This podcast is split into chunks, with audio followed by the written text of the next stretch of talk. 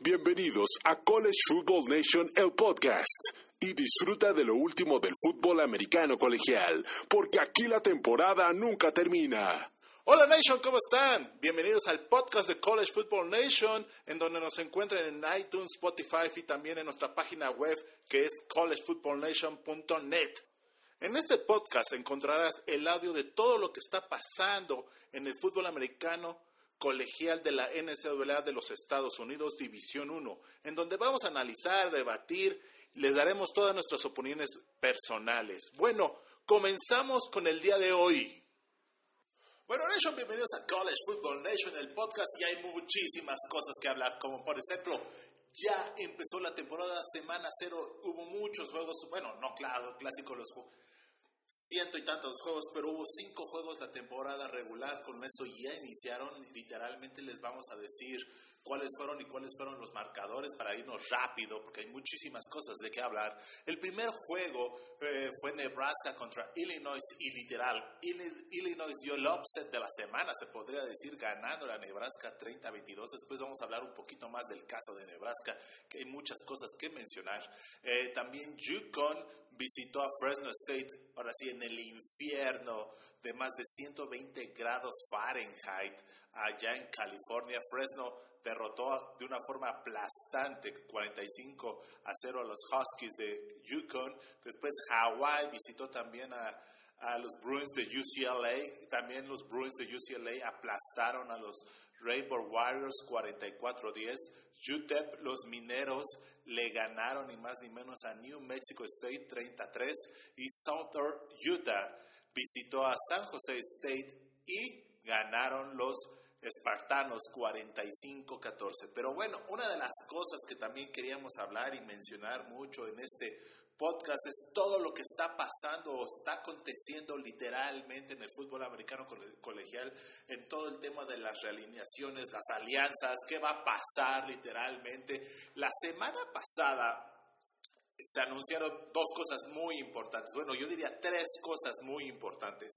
La primera es la alianza entre tres conferencias, la alianza entre el Pac-12, el ACC y el Big Ten. Esto ya es oficial, ya se hizo, pero hay muchísimas cosas de qué hablar, por eso me fui muy rápido con los resultados y creo que esto va a impactar muchísimo el fútbol americano colegial de aquí en adelante. Y, ya lo hizo, ¿no? O sea, literal ya lo hizo, pero vamos a hablar un poquito más de esto. Eh, primero, fue una conferencia de prensa el miércoles de la semana pasada que duró a lo mucho, ¿qué será?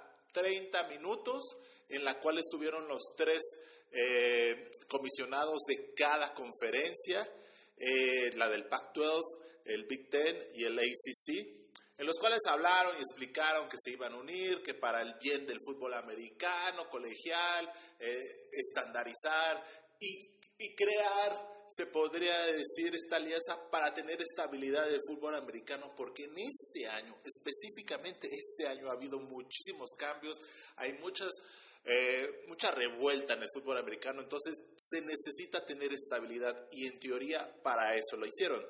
Pero literalmente uno de los puntos más importantes que se tocó fue cómo se van a unir y cómo va a estar esto. Para empezar, no se puso ni una fecha de cuándo va a iniciar. En teoría ya inició, porque ya está la alianza pero no hay un contrato firmado per se en el cual diga, ¿saben qué? Va a empezar del 25 del septiembre o del primero del 4 de septiembre del 2021 hasta el 4 o al 31 de agosto del 2035, por decirles algo, una alianza de 10 años, una alianza de 20 años, nadie sabe, nadie supo, literalmente solo ellos saben, ¿no? Entonces, estas son de las cosas que generan mucha incertidumbre, aunque ellos quisieron literalmente tratar esto como para generar más estabilidad, no es así, es todo lo contrario. Está generando un poquito más de incertidumbre en todas partes, porque hay mucha gente que no sabe, como por ejemplo, eh, cuándo va a iniciar, qué va a hacer. En teoría, el tema va a ser, va a ser nada más dos deportes para iniciar, donde van a ser alianzas de calendarios entre las tres conferencias, en las cuales ya hay, o sea, eso es una de las cosas que no es nada nuevo. Por ejemplo, en la semana 2 eh, va a jugar eh, equipos del Pac-12 contra equipos del Big Ten, como Oregon visita a Ohio State, eh, Michigan visita Washington. Esos juegos son muy buenos y se van a dar. O sea, al día de hoy hay ya 69 juegos ya programados de aquí hasta el año, si no mal recuerdo, 2035, en los cuales ya están programados los juegos entre estas tres conferencias. Estamos hablando de 69 juegos, es demasiado, son demasiados juegos. O sea, esta alianza ya estaba hecha, ¿no? Pero lo, lo entre líneas es lo que está pasando. Y el último punto que dijeron en esta conferencia de prensa y después en, el, en las preguntas y respuestas que tienen literalmente todas las conferencias de prensa con la gente de la prensa, es qué va a pasar con el tema de los playoffs, para qué están hablándose o cómo, o cómo van a unirse a hacer esto. Y ya empezaron a darse casos eh, como la Universidad de eh, West Virginia, que representa la ACC, eh, North Carolina, que también está en el ACC, y Clemson, que está en el ACC, que no están a favor de que se haga una extensión de 12, 12 equipos. Que ellos sí están a favor de que haya una extensión, a lo mucho tal vez 6 o 8 equipos, pero 12 no están de acuerdo. Entonces, esta unión les da poder para de poder decidir, disculpen por el pleonasmo, para poder decidir lo más importante que ellos quieren, que son los playoffs y la extensión de los playoffs, ¿no? Literalmente, ¿no? Eh, porque al final al cabo, el equipo eh, organizador de este nuevo proyecto de expansión de playoffs, nadie consideró al Big Ten, nadie consideró al Pac-12 y nadie consideró a la ACC. Literalmente fue el director atlético de Notre Dame eh, el, comisionado de la conferencia del SEC, el comisionado de la conferencia del Pac-12, que ahorita es el Big Eight, eh, Big 12, perdóname, y el comisionado de la Mountain West, si se dan cuenta, ¿no? Entonces, estas son de las cosas que tal vez por eso ellos no están de acuerdo, porque a ellos no los incluyeron literalmente desde un principio. Estamos hablando del tema de ego. Los egos están a no más poder en el fútbol americano y tratar de también parar lo que está pasando en el fútbol americano colegial. Como ustedes se están dando cuenta, eh, tal vez ya se está creando una nueva NFL dentro de una conferencia, la superconferencia. Y principalmente lo que está haciendo esta alianza, aunque no lo dijeron, es watch out. O sea, tengan cuidado porque la conferencia del SEC viene por ustedes, viene por sus mejores equipos. Ya se lo hizo al, así, al Big 12 se escuchó muchos rumores que ya estaba hablando con Clemson y que están hablando con Florida State.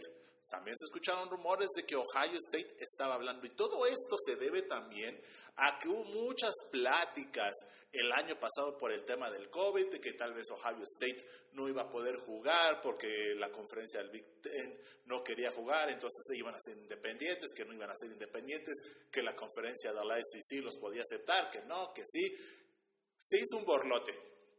Pero si ustedes se están dando cuenta, al día de hoy la conferencia del SEC tiene 16 equipos. Otros 16 equipos no va a ser nada, nada difícil conseguirlos. Literalmente, va, se va a ir por los mejores otros 16 equipos dentro de los otros, eh, las otras conferencias y no hay ningún problema. O sea, literal, piensen, Ohio State, Michigan, Penn State, Wisconsin, y alguien más ahí, y tal vez, ¿qué será? Michigan State. Seis del Big Ten, se pueden ir sin problemas. Eh, USC, Oregon, Washington del Pac-12. Eh, del ACC es Clemson, Florida State, este, eh, Miami, Duke. Duke no por el tema del fútbol, sino por el tema del fútbol americano. North Carolina, ya van 13. O sea, si se pone, nada más faltan conseguir otros tres, otros tres equipos, ya no es nada, literalmente. Y con todo el tema del dinero que van a estar ganando, es eso. Y, literal es, watch out, vamos a aliarnos para que primero no haya un tema de romper las conferencias como están literalmente eh, y que sigan estando literal las tres, las cinco Power Five y que no se rompa y se haga una super mega conferencia y que ellos rijan el fútbol americano y que Grant Stanky, que es el comisionado del ICC, rija el fútbol americano, que esas son de las cosas que no quieren que pase en el fútbol americano colegial, que se haga nada más una conferencia y que sea una NFL, donde hay nada más 32 equipos y los demás no existan o los demás sean como el grupo Five y no tengan literalmente eh, nada que ver o tengan su pedacito del pastel, que es un pedazote que estamos hablando que ganan millones de dólares año con año con nada más el fútbol americano colegial. Y bueno, a esto pasamos al siguiente tema. El siguiente tema es, después de lo que pasó en la conferencia y en la alianza, dos días después Casualmente, hace dos semanas, la conferencia del PAC-12 con el comisionado Paul, hoy, bueno, su apellido es G, le vamos a poner, tiene un, una, una, ahora sí un apellido muy complicado, es polaco si no mal recuerdo, eh, anunció que estaban abiertos a escuchar eh, ofertas para expandir la conferencia del PAC-12 con todo lo que había pasado que Oklahoma y Texas.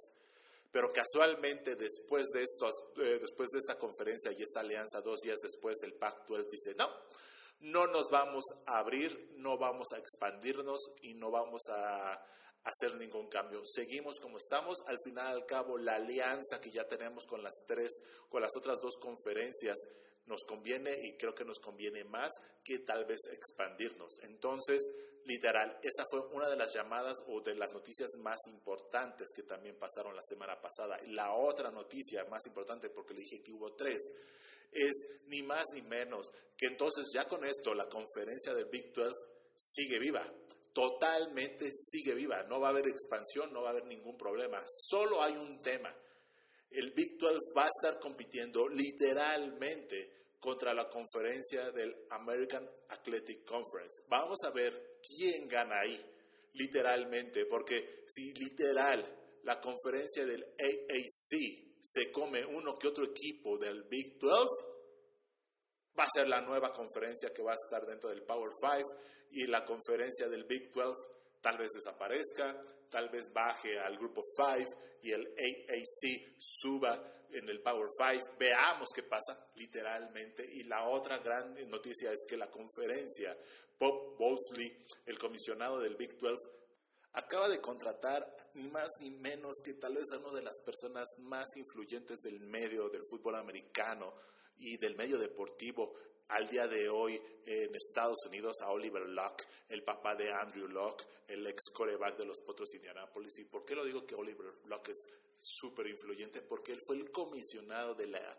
liga que ahorita está parada por el tema que se vendió y está La Roca y está otra, otra su dueña. Por el tema de COVID no quisieron salir este año, sino hasta el próximo año la XFL.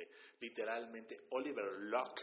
Eh, creó literalmente la versión 2.0 de la XFL y créanme que sí lo hizo con gran éxito, literal. Sus contactos en todas las cadenas televisivas ayudaron a eso, los números lo estaban eh, ayudando literalmente semana con semana, los estadios se llenaban más, semana con semana mantenían el rating, que ese era lo más importante, tuvieron muy buen rating eh, las dos primeras semanas, las tres semanas, las cuatro semanas, claro, fue cayendo un poquito, pero se mantuvo, o sea, literal, no sé qué hubiese pasado.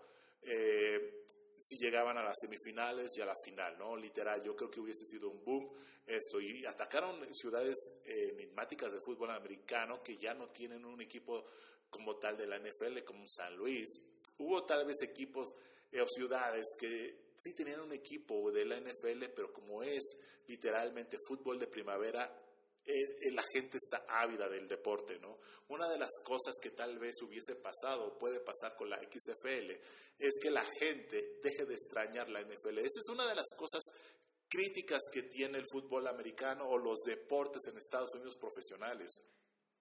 Te dejan descansar dejan descansar al aficionado, literal, que se extraña el deporte. Ahorita cuánta gente no extraña o eh, que inicie la NFL o que haya iniciado el fútbol americano colegial. Yo ya extrañaba que iniciara el fútbol americano colegial, no sé ustedes, pero ya era lo importante, que iniciara. Entonces, tienes esos grandes lapsos de tiempo donde no tienes liga, pero sí generas muchas noticias y hay muchas incertidumbres y hay muchas cosas que ya esperas y que te provocan que empieces la liga. Entonces, eh, tener fútbol americano de primavera no sé si sea tan bueno en Estados Unidos, pero bueno, veamos, de eso se trata, ¿no? Veamos qué pasa. Pero bueno, esa es otra historia. Pero regresamos al tema de Oliver Locke. Este señor tiene muchos contactos dentro del fútbol americano colegial, eh, también fútbol americano profesional, y créanme, es, se puede decir, uno de los Masters Yoda a nivel comercial, que eso es lo que necesita la conferencia del Big 12 un impacto comercial y una de las cosas que dijeron es que se van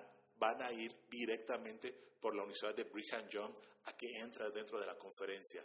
Esto, créanme, Brigham Young es una marca súper reconocida en Estados Unidos, es nacional, han sido campeones nacionales, han tenido trofeo Heisman.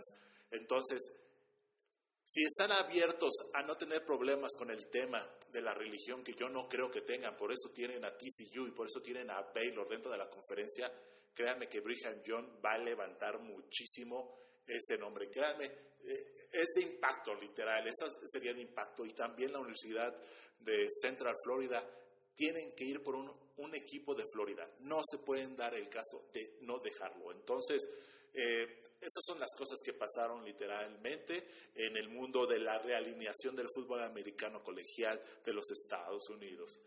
Y bueno, señores, ya los Longhorns también tienen coreback titular. Ya el head coach Steve Sarkisian el sábado anuncia quién es el ganador de la batalla de la posición titular de corebacks. Literalmente, la batalla estaba entre Casey Thompson, eh, senior, contra Hudson Cart. Y literalmente ponemos fanfarrias. Y el ganador, ni más ni menos que fue Hudson Card es el coreback titular y eso creo que nos sorprende a mucha gente, ¿no? Eh, yo pensaba que iba a ser eh, ni más ni menos Casey Thompson, principalmente por lo que hizo en el juego del Alamo Bowl el año pasado, en el cual después de haber eh, dejado o, sustituido a Sam Ellinger, porque literal el coach Tom Herman dijo ya es momento de cambiarlo, era su último año colegial, el juego ya estaba más que decidido, literal entró Casey hizo lo que quiso con los Búfalos de Colorado, literalmente lanzó eh, ocho pases completos para más de 150 yardas, pero lo extraordinario que ocho pases completos es cuatro pases de anotación. O sea, la mitad de sus pases fueron touchdowns, hizo más de 150 yardas, cero pases interceptados, eh, lanzó eh, 11 eh, veces, solo tuvo tres pases incompletos y esos tres pases incompletos dos se los soltaron. Entonces, si se dan cuenta, tuvo muy, muy, muy buena actuación y contra Búfalo, que Búfalo estaba peleando y estaba todavía haciendo grandes cosas en el juego. El juego ya un poco poco ya decidido, pero todavía tenían chance los Búfalos de darle una sorpresa y un sustito a los Longhorns en ese Alamo Bowl del año pasado, pero no. Literal, eh, pues eh, Hudson se queda con el puesto nosotros pensamos que la decisión de Steve, Steve Sarkisian más que, más que nada es porque lo que ha pasado en el, los scrimmage pasados, en el Spring Game, que literal Casey sí tuvo buenas actuaciones, tuvo más pases de anotación, pero también tuvo otra cosa. Tuvo muchos pases interceptados, bueno, más pases interceptados que Hudson. Y eso literalmente para Steve Sarkisian, que creo que es su primer año, no se puede dar el lujo de hacerlo, de, tener tantos pases interceptados. Yo creo que literal el plan de juego de los Longhorns este año va a darle el balón y hacer juego terrestre, que la defensiva me gane los juegos y tener un coreback que tenga buenas decisiones eh, al, momento de lanzar, ¿no? Y Casey, eh, perdón, y Casey no las tuvo, Hudson sí. Entonces yo creo que es eso. Y lo peor de, de, Casey es que hace dos años, bueno, el año pasado había entrado al portal de transferencia porque no veía que Sam Ellinger se moviera al NFL y él quisiera ser titular. Entonces Tom Herman habló con él, lo convenció y regresó, o sea, se salió del portal de transferencia, él ya había entrado, se salió del portal de transferencia sabiendo que este iba a ser su último año y que podía jugar. ¿Y qué creen? No lo fue, desgraciadamente. Entonces yo creo que este va a ser un, movimiento bien, bien difícil. Eh, Casey tiene cuatro juegos para seguir dentro del plantel. O sea, si llega a estar dentro del plantel en el quinto juego se considera año jugado. Literal. Entonces, si él tiene posibilidades de cambiarse de equipo y jugar el próximo año, es salirse, es meterse a portal de transferencia ya, o esperar todavía los tres primeros juegos, tal vez todavía el cuarto, porque es lo que dice la regla. Pero bueno, veamos qué pasa, porque estas son cosas bien, bien importantes. Si Casey quiere jugar en algún momento fútbol americano colegial, créanme, lo tiene que hacer y todavía eh, tiene esta bondad que tuvo la NCAA de darles un año extra, entonces él puede hacer esto. Y Steve Sarkisian ya lo mencionó.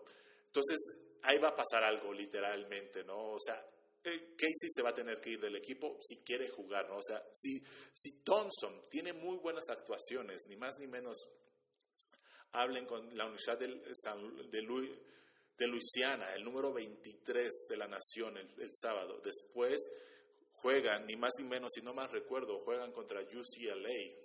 No, discúlpeme, no es UCLA, ahorita estoy viendo el calendario. Sí, abren contra el número 23 de la nación, que es Luisiana, los Raging Cajuns. Ese juego va a estar bien duro, aunque ustedes no lo crean, va a ser duro y principalmente eh, duro para la, apertura de Steve Sarkisian. Créanme que este puede ser un juego crítico. Si llegasen a perder este juego, juegan contra Arkansas y en Arkansas. Entonces, eh, créanme que Arkansas no va a estar fácil. Después van contra Rice, reciben a Rice, reciben al tecnológico de Texas que el año pasado casi les gana, literalmente no sé por qué no ganaron los Red Riders ese juego. Y después van a Dallas, a TCU, y después a mitad de temporada ya saben, en el juego, en el gran clásico del Red River contra Oklahoma, el número 2 de la nación. Entonces, si se dan cuenta, créanme, el calendario no está nada fácil eh, para los Longhorns al principio de la temporada. Entonces, yo creo que Casey, si va a tomar una decisión, la va a tomar en el juego de Texas Tech ahí va a decir, ¿sabes qué? Si tengo posibilidades o no tengo posibilidades. Si Hudson juega bien la primera dos, tres semanas y se enrancha, yo no creo que Steve Sarkisian lo saque de, ahora sí, de, ser titular. Si no comete errores, no provoca eh, balones sueltos, no tiene balones sueltos, no tiene pases interceptados y lleva manejando bien la ofensiva, no creo que Steve Sarkisian saque a Hudson de coreback titular. Entonces, Casey va a tener que tomar una decisión si quedarse a ser el sustituto o moverse en el portal de transferencia. Muchas gracias Nation por seguir parte este podcast y seguirnos semana con semana con todas las noticias del fútbol americano colegial. Acuérdense que nos pueden encontrar en Spotify, iTunes, iHeartRadio y ya estamos también en, en, Amazon Music. Sí, señores, Amazon Music también encuentran su podcast preferido de, preferido de fútbol americano colegial de los Estados Unidos. Hasta la próxima, chao.